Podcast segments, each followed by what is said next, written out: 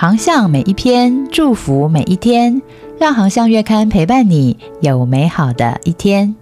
Hello，大家好，航向线上听，希望为你的教会和事工带来宽广的圣经观点。节目由中华基督教福音协进会制作，每周一上架当月精选。欢迎喜欢的朋友关注、分享或到官网阅读更多文章，也欢迎你的奉献支持哦。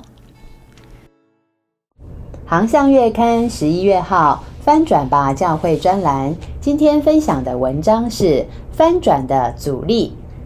作者夏浩林牧师。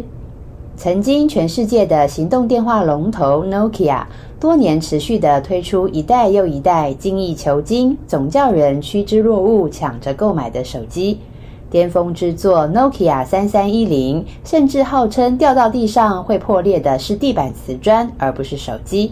直到有一天，苹果电脑的贾伯斯凭空拿出了一个行动电话。这个一不小心掉到地上，荧幕不碎裂，就算你运气好的脆弱手机，最主要的功能竟然还不是打电话。iPhone 第一代立刻成了当时主流手机制造商的笑柄，但是它却翻转了整个手机产业，甚至整个人类文化的发展进程。Nokia 与其他传统手机的制造商的确从来没有停过他们改变手机的步伐，但是 iPhone 却翻转了手机。说到翻转，许多人的直觉就是这听来像是一场巨大的改变。其实巨不巨大不一定，但是翻转谈的的确不只是改变，而是颠覆性的改变。改变可以只是在原本的基础上做些能变得更好的进化与微调，但是翻转却是个可能让原本的基础都会被撼动的过程。正因为翻转这个概念有些激进，所以多数人都宁可选择保守的路线，更多谈转化或者是改变，而对翻转敬而远之。我们心中总难免担心，随着翻转而来所必须付上的代价，会不会远高于我们所能负荷的范畴？然而，惧怕翻转的同时，我们又常常羡慕、歌颂，甚至期许自己能够成为能效法许多在历史上为世界带来翻转的典范，例如甘地、曼德拉、德雷莎修女、金恩博士、马丁路德、加尔文等等。当然，还有那最重要，也是所有教会与基督徒宣誓效忠，并且努力效法的耶稣。许多西方史学家，即便他们不是基督徒，都一致认同，耶稣翻转了整个西方历史的发展方向与进程。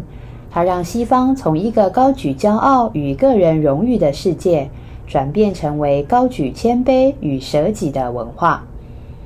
即便如此，但也不是每个接触过、认识过耶稣的人，甚至曾经表态希望自己能被耶稣翻转的人，都会被这位带来翻转的耶稣所翻转。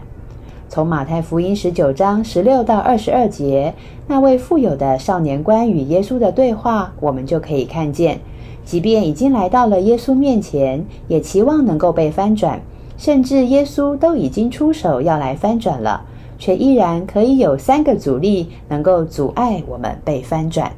第一，就是放不下已经有的。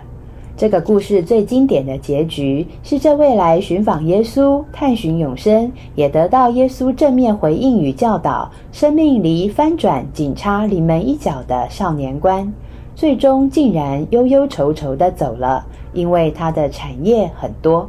试问，我们也是自己手中产业的钉子户吗？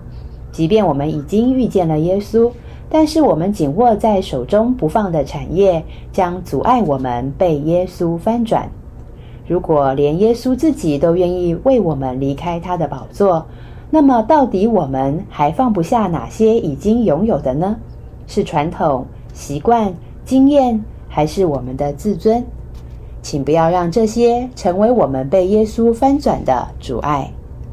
第二，该做的我们都做了。当少年官对耶稣说：“这一切我都遵守了，还缺少什么呢？”我们看见他对自己把事情都做对了的自豪。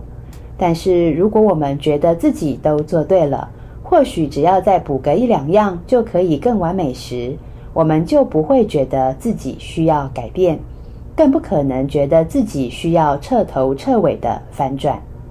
然而，翻转所谈的，其实是把到底什么才是我们该做的这事，都当成需要被重新检讨的对象。因此，耶稣提醒这位少年官，关键不是做了什么善事，而是寻找那善的根源。请不要让该做的我们都做了，成为我们不能被耶稣翻转的理由，甚至导致我们连那善的根源。也就是那正在翻转我们的耶稣都认不出来，还把他给钉上了十字架。第三，所求的与所要的不同。这位来向耶稣求永生的少年官，实际上所要的不是永生，而是自己的产业。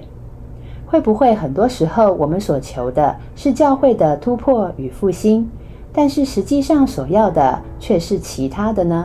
那么，就算我们所求的翻转浪头早已来到，我们也会对迎浪而上有所迟疑，因为那个浪头显然并不是朝着我们想要的地方前进。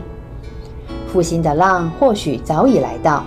但是请不要因为那是一股即将颠覆你，又是你眼睛未曾看见、耳朵未曾听见、人心也未曾想过的浪。就再次错过了被耶稣翻转的机会，因为那正是上帝为爱他的人所预备的筵席。